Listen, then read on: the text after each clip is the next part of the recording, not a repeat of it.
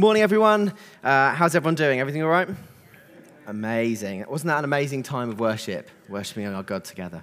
Um, so, as Tom said, my name's Owen. Um, I work for the church and do sort of media and communication things. Um, and this morning I've got the privilege of sharing God's word.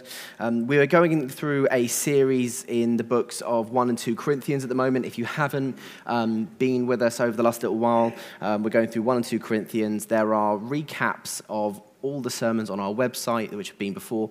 And there are also some amazing little recap videos which sounds a bit, I know, it's not full of myself to say they're amazing videos because Sarah Welch is the one who drew them. I'm not the one who drew them. I just put them together. Um, but they're great little videos which just recap what has been going on in the series so far. So they're on our YouTube channel. So grab those if uh, you want to learn a bit more. Today, we're going to be carrying on the series looking at 2 Corinthians. Uh, and we're going to be at the end of chapter 1 and chapter 2. And the whole topic of this morning is we are looking at boasts. Now, when I was younger, um, growing up, the topic of boast, when my mum told me don't boast, it basically meant don't be prideful, don't be proud about what um, you are doing and speak with arrogance about different things. Um, and that was sort of the vibe that was used when we spoke about boast. I, um, there was an adult who was one of my teachers, I think, and I remember um, I always used to think he was quite boastful because he'd always like start conversations by saying things like, you know, oh, do you know who did this? And I'd go, Oh, well, no. And he'd go, I did. And that's genuinely how he spoke. It was really interesting. Um, so, for some fun, to start off the morning, um, I thought that we would have a short game of Whose is that boast? and we've got a little, little jingle for the game show Whose is that boast?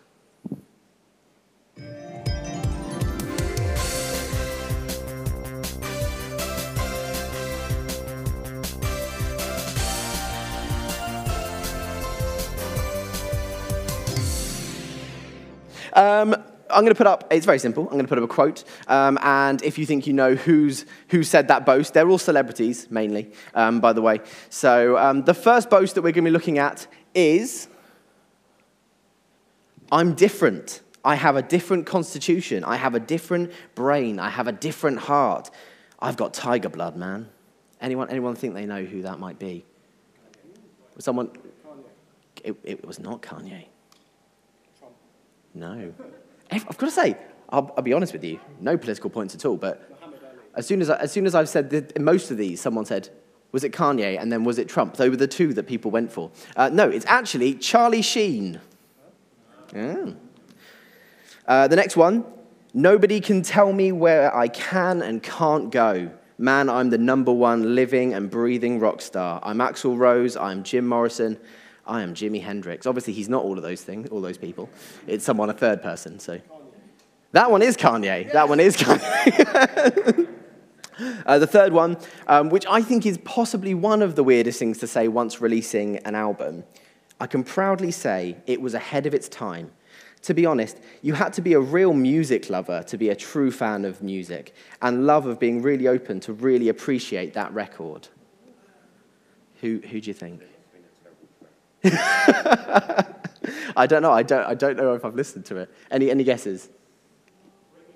Britney Spears is not Britney Spears. It's actually Christina Aguilera. And uh, finally, the last quote this is how history is made. Any, any guesses? Any guesses? It was Tom Simmons. It was Tom Simmons. Yes. Um, those are the winners. Um, or possibly losers. Um, but today we're going to be talking about a slightly different um, use of the word boast. Uh, which is something closer to when a hotel might say uh, that they boast high standards of comfort. Um, when, you, when a hotel says we boast high standards of comfort, we don't all go, oh, what an arrogant so and so. We go, that's a good thing. We like that. Um, so, last week, Si spoke about the journey that Paul has been on since writing 1 Corinthians. He spoke about those in the church who stood opposed to his teaching and apostleship, creating more severe divisions of how then Paul changed his travel plans and headed directly to Corinth to spend more time with the church before heading to Macedonia. But as soon as he arrived, he was the object of a hurtful attack from an individual, probably one with a position of authority, um, and there was no sign of the rest of the congregation supporting or defending him or bringing discipline to this individual. Paul then returns to Ephesus, writing his severe letter that Si spoke about last week. And then there's repentance after that letter is read, and Titus brings this news to Paul that the church has repented. So Paul now writes this letter to Corinthians, and he says, in a nutshell, I still love you, I still want what is best for you, but there needs to be repentance, forgiveness, sanctification, and change. So that's what we're going to look at this morning. So this morning we're going to look at Paul having assurance in his boasts in Christ, his boaster in Christ, that Paul teaches forgiveness in the position of a convicted offender. Spiritually convicted offender, that is, not legally convicted offender. And Paul is a slave to Christ. And that his identity means that those two earlier things are possible. So let's start with Paul's boast, which is a bit different to some of the boasts that we read just then. So if you'd like to turn with me to 2 Corinthians 1, and we're starting at chapter 12. Verse 12. Verse 12, indeed. Chapter 1, verse 12. For our boast is this the testimony of our conscience that his, Titus, Timothy, those uh, key leaders who were together, that we behaved in the world with simplicity and godly sincerity, not by earthly wisdom, but by the grace of God, and supremely so toward you. For we are not writing to you anything other than what you read and understand. And I hope you will fully understand, just as you did partially understand us, that on the day of our Lord Jesus you will boast of us as we will boast of you. Because of this, I was sure I wanted to come to you first so that you might have a second experience of grace.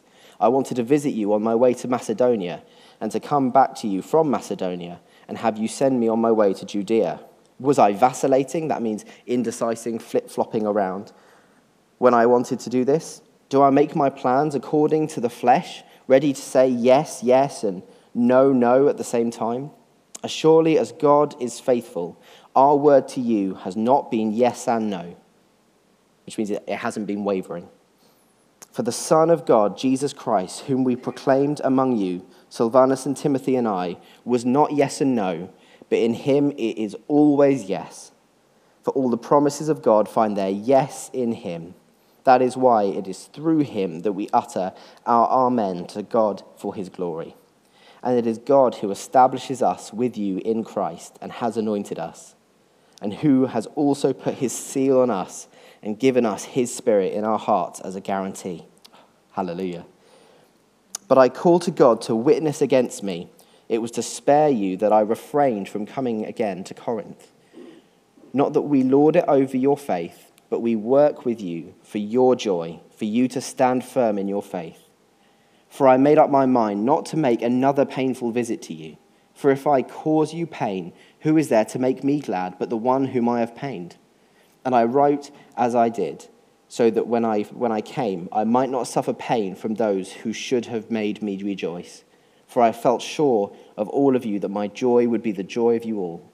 For I wrote to you out of much affliction and anguish of heart and with many tears, not to cause you pain, but to let you know the abundant love that I have for you. We'll read the rest of the section later. So, my first point for today is that true disciples have assurance as their boast is in Christ. Paul's boast is this that his teaching to the Corinthians was the true gospel of Christ Jesus, that his character was one of integrity and grace, and that their sanctification will lead to the realization of this. He writes to defend his integrity against the lies and deception that people in Corinth have said against him. And though we don't have the letter that was written to Paul, and we don't have the letter that, uh, the severe letter that he sent to him, there are some things we can infer from the painful visit that must have happened from this uh, letter here. There must have been some questioning of Paul's apostleship and, and teaching. Some questioned his heart for the church due to him not being around all the time and not coming quickly, when, in their mind, quickly. And some seem to think that he's not true to his word, that he says yes and no. He doesn't say he's not, his yes is not his yes and his no is not his no, as Jesus says. And I want to just make it clear Paul is not proud or prideful and wanting to look good to defend himself. I don't know about you, but often when I defend myself, it's because I feel like someone sort of actually touched a nerve in my heart and I feel like I need to defend myself. That's not Paul's heart. He is passionate that they know the gospel that saving gospel that he brought to them, and that they know that it was true. For if they question him, what's to stop false teachers or disunity making them question more? It's actually a thing that we talk about a lot in, um, in when we do youth work. I, I always sort of say, make sure that you are very sure of your answers when you share. Don't share something you're not, you're not sure on, you know, or you hear in a, a random bit off the internet because if young people then read that later and they go, oh, actually, that, that wasn't true, well, what's to say that the rest of what we told them about Jesus wasn't true? And so it's always very sure when you, when you share the gospel, when you share what God has done, it be grounded in Scripture. And that's what Paul wants to make clear. So, what does Paul's response to the Corinthians teach us? Well, firstly, to live transparent, God fearing lives. Paul's assurance doesn't come from his own abilities or his own skills, but in his trust in the gospel and reliance on God's grace.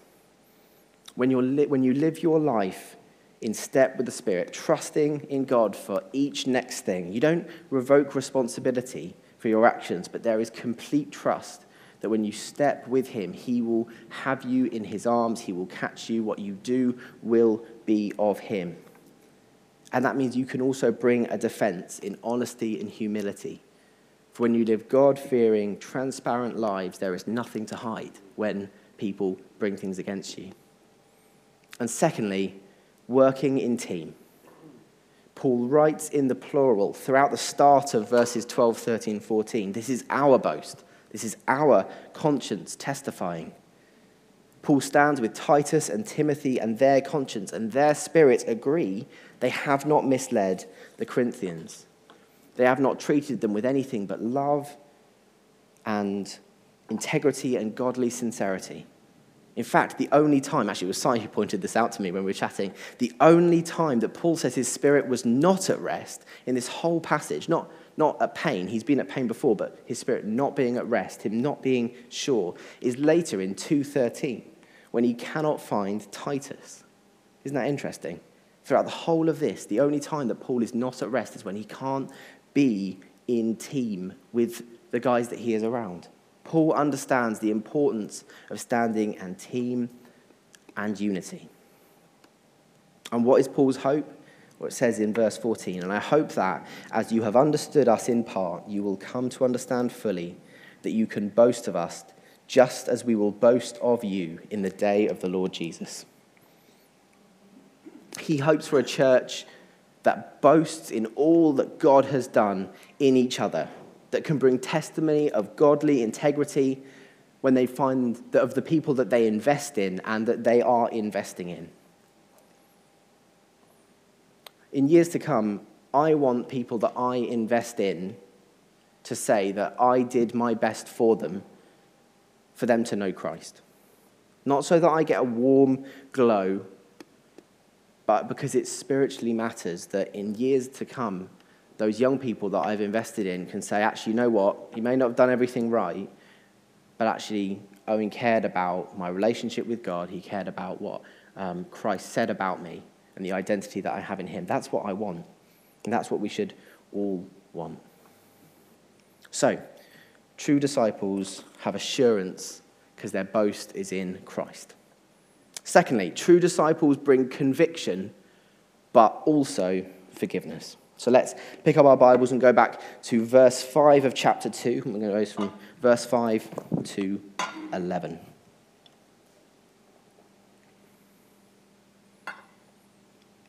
Now, if anyone has caused pain, he has caused it not to me, but in some measure, not to put it too severely, to all of you.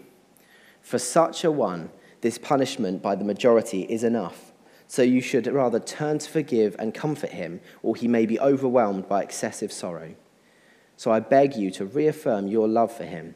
For this is why I wrote, that I might test and you and, I, and know whether you are obedient in everything. Anyone whom you forgive, I also forgive. Indeed, what I have forgiven, if I have forgiven anything, has been for your sake in the presence of Christ, so that we would not be outwitted by Satan, for we are not ignorant of his designs.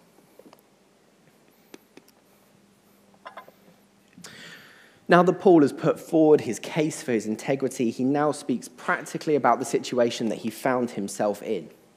The leader of the rebellion against Paul in Corinth no longer seems to have authority. His disciples have repented and returned back to the fold under the leadership. And now there's a question of punishment, church discipline. Now, there's some discussion about scholars about what this punishment of the majority was. Um, some say there might have been bodily punishment, uh, some might say it was a sentence of excommunication, like the man who's caught in adultery with his stepmother, like we read in 1 Corinthians. There's a question of whether this man has expressed repentance or not.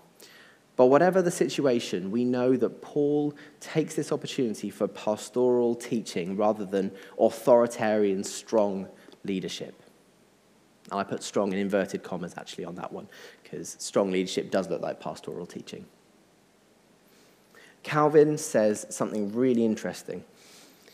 The passage should be carefully noted, for it teaches with what impartiality and mildness the church's discipline is to be exercised in order that it may not be unduly severe. Severity is required in order that wicked men may not be, be made bolder by being allowed to go unpunished, for this is rightly said to be an enticement to sin. But on the other hand, there is a danger that a man who is disciplined will fall into despair, so that the church must practice moderation and be ready to pardon anyone as soon as it is sure that he has sincerely repented. Now, I'm not going to speak about church discipline. It's not my place to do that. Church discipline is for the eldership to speak on and to uh, carry out. But I think that there are words of truth for us as well when we're dealing with brothers and sisters who stand in sin in the church. The important points for Paul are unity and repentance. When a brother or sister in Christ truly repents of their sin, we are called to bring forgiveness and fellowship. Calvin is very clear that we continue, if we continue with severity, it can lead to despair. And it also could lead to something much worse, which is the enemy causing rifts and disunity in the body of Christ. Satan loves, absolutely loves when Christians fight. Loves it.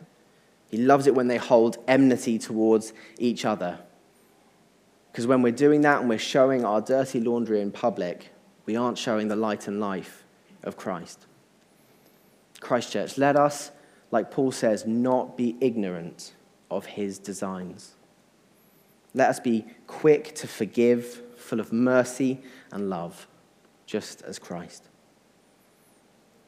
I just want to read the parable of the unforgiving servant because I think it's an amazing analogy and, and, and story of this. So if you'd like to turn with me to Matthew 18, we're going to verse 21.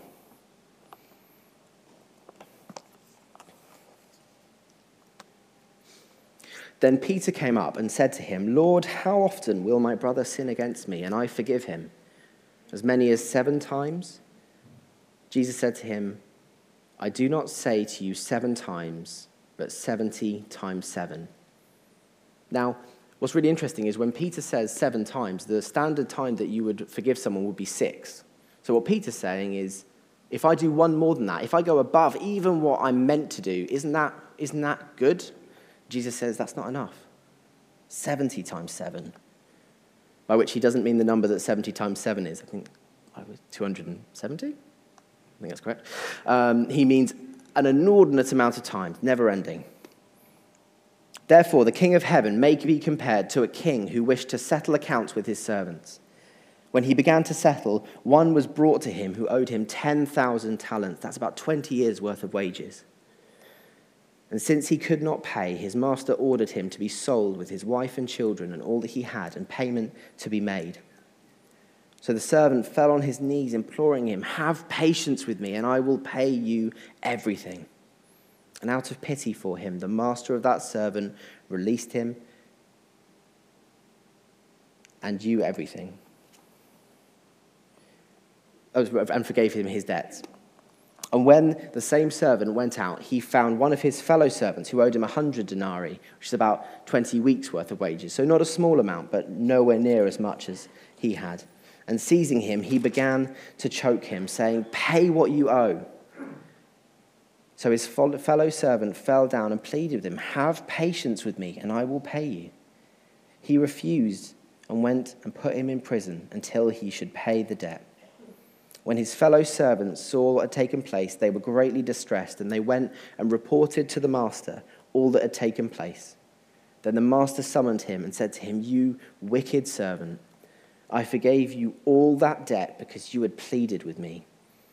And should not you have had mercy on your fellow servant as I had mercy on you?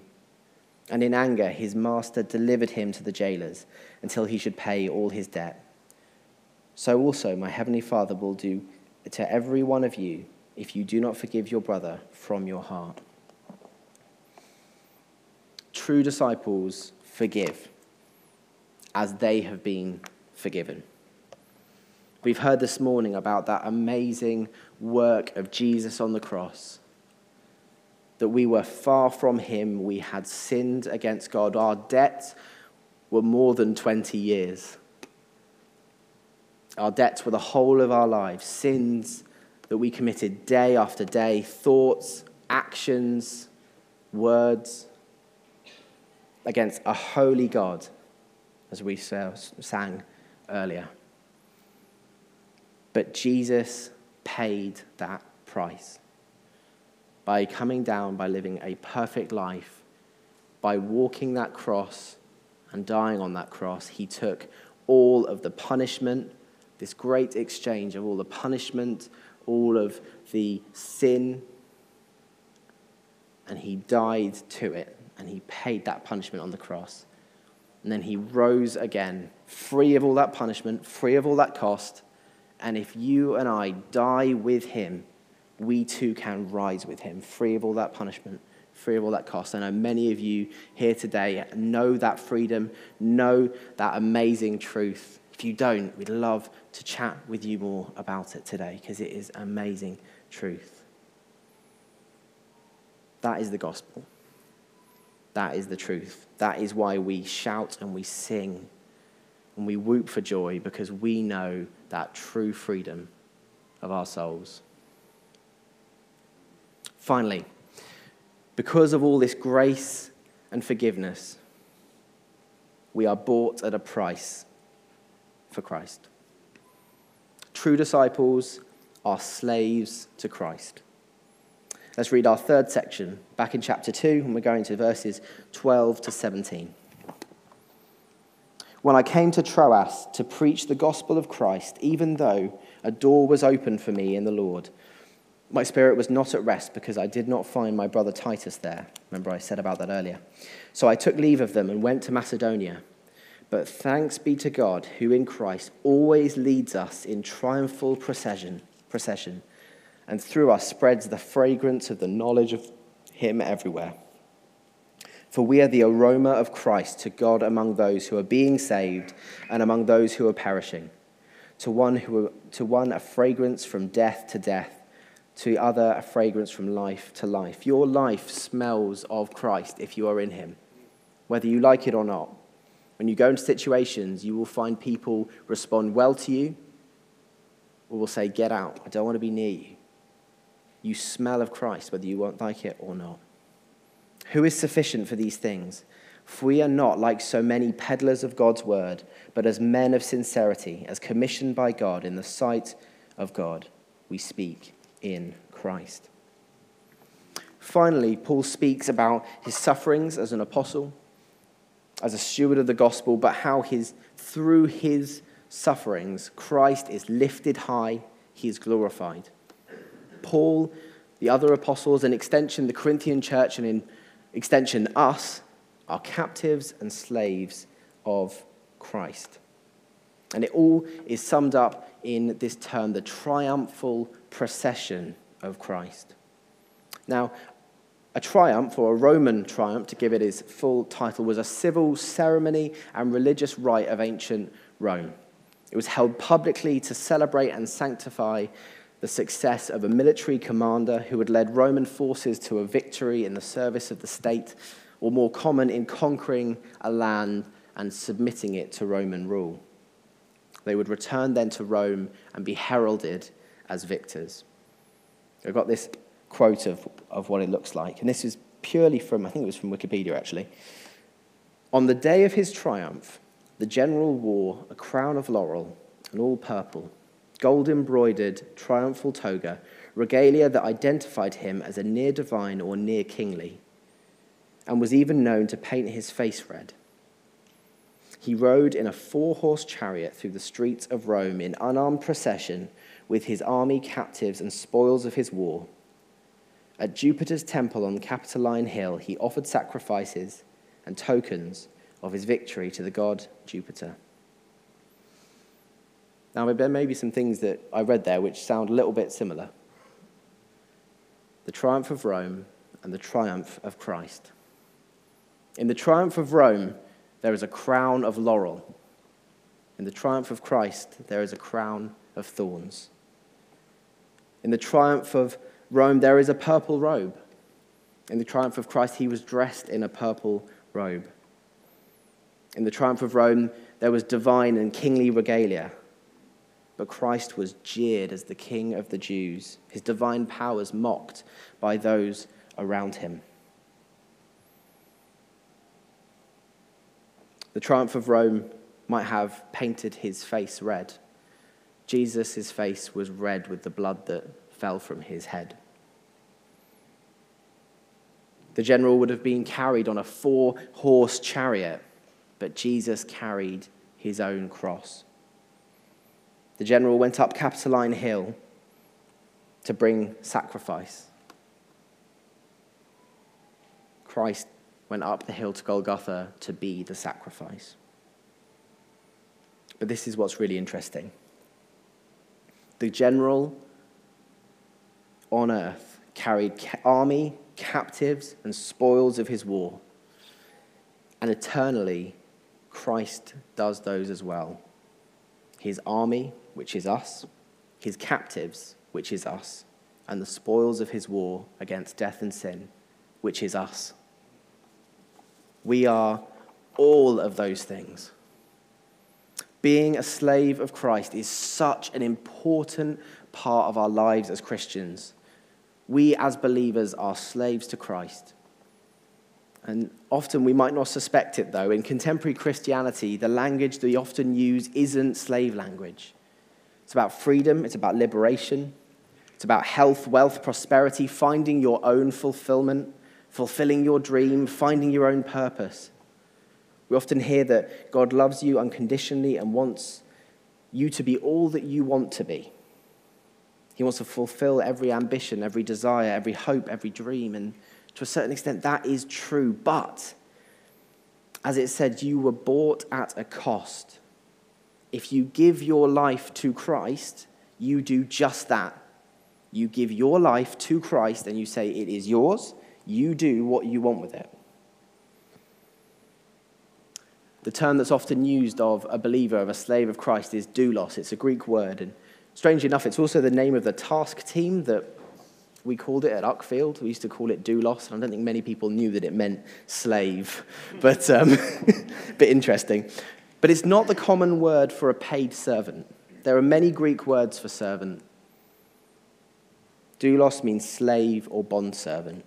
And, you know, that doesn't sit nicely often with our 21st century wording. And for good reason in some cases. And it's worth noting that when we talk about Old Testament and New Testament slavery, it does not look like the horrors that we have seen in our history over the last few centuries, which so many Christians fought and died to end. It doesn't look like that, it looks different. So, some of the characteristics of a Roman slave, and so some of the characteristics of us. Number one, exclusive ownership Paid servants can be hired and can quit. A slave is owned because he was bought at a price, just as we were. Number two, complete and constant availability and obedience. A slave can't just say, Oh, I don't feel like it today. Just in the same way, we can't say, Oh, God, I'm doing my own thing today. You know, I'll come back to you on Sunday. That's not how it looks. Number three, you're subject to one will. No man can be a slave to two masters. You can have two employers, but you can't have two masters who have control over you. And that's why Jesus' statement is so self evident. No man can be a slave to two masters. There has to be singular devotion. Number four, complete dependence on his master for everything. And just as a slave would depend on his master, we depend on Christ for everything, God for everything. Anything that is provided to us, anything that is earthly that we have, it is not ours. It was given to us by Christ, who has all. And finally, all discipline and reward comes from that master. Paul sees that all discipline and reward comes straight from God, and that is why he doesn't fear the judgment of the Corinthians who were set against him as he knows the call and his integrity to his master, but he also strives for the Corinthians and other churches not to fall into sin and away from Christ, as he knows of the day of the Lord. And like a foreman, he keeps his men and women together and working because he knows what is coming. It's also worth saying that we are not peddlers of the gospel. We don't sell and we don't get money from it. True teachers should never get money from the gospel. I don't mean in terms of paid ministry, I mean try to reap earthly rewards from it. Because we are slaves of Christ, not entrepreneurs of Christ. We need to depend solely on Him. Finally, a slave status was related to who his master was. It was an honor to be a part of the household. It seems really weird, but it was. To be a, a slave in Caesar's household was a big deal, really high up. You are a slave at the highest level. And we have no honor for ourselves other than the honor that comes to us because of who our master is Jesus. And that's why the apostles could say, I am a slave of God, I'm a slave of Jesus Christ. That's where the honor came from. And I submit to him for all my needs. I'm dependent on him as my protector, my provider, and I submit to him all my discipline of my failures and my disobediency, that he might conform me more to his will. And I submit to him so that someday my reward will be well done, good and faithful slave. Let him give me what he will. I'd like the band to come up. In conclusion, Paul is not in fear to receive doubts and aggression or to forgive those who commit such acts, as his assurance is in his position in the triumph of his master, Jesus Christ. If you'd just like to stand, I've just got a few things that I, I feel would be good to pray into. If what I've said has spoken to you, maybe you need to have forgiveness for those who have sinned against you. Maybe even someone who has repented, but you're still harboring that unforgiveness. When you see them, it's like someone just plunges a little needle into your heart. God wants you to forgive them and move on, He wants you to be free. Maybe it's about trusting church discipline in the hands of the eldership. Maybe it's revolving our mind to remember that we're slaves to Christ. And then finally, I've just got a a prophetic word that I think I have for someone here. It could be for a number of people. The role of the slaves in the household depends on gifting, but also the season and the needs of that household. So sometimes the household needs certain things, and we are called into that for a season. Maybe it's harvest season, so everyone has got their hands to a plow. It may not have been our plan, it may not have been what you originally wanted. It may not be what you think your skill deserves, but it's what God has called us to this season. I feel that's for some people here that maybe you feel, you know, I can do so much more. God, can't you see that I've got these giftings? I've got this to do. And God goes, I know. The season will come. But at the moment, there's a season of harvest and there's a season of work. And so I've put you where I am for a reason, where you are for a reason. Heavenly Father, thank you so much that we can rely solely on you for everything. Thank you that because we were bought at a cost, our lives are not our own. And Lord, thank you for the freedom that that gives as we can rely on you, our creator and sustainer. Lord, I pray that we would seek to live in unity together as brothers and sisters of Christ, heirs to the promise, but also slaves to you. Let us be quick to forgive, quick to love, just as you have loved and forgiven us. And let us worship you together for all the rest of our days. Amen.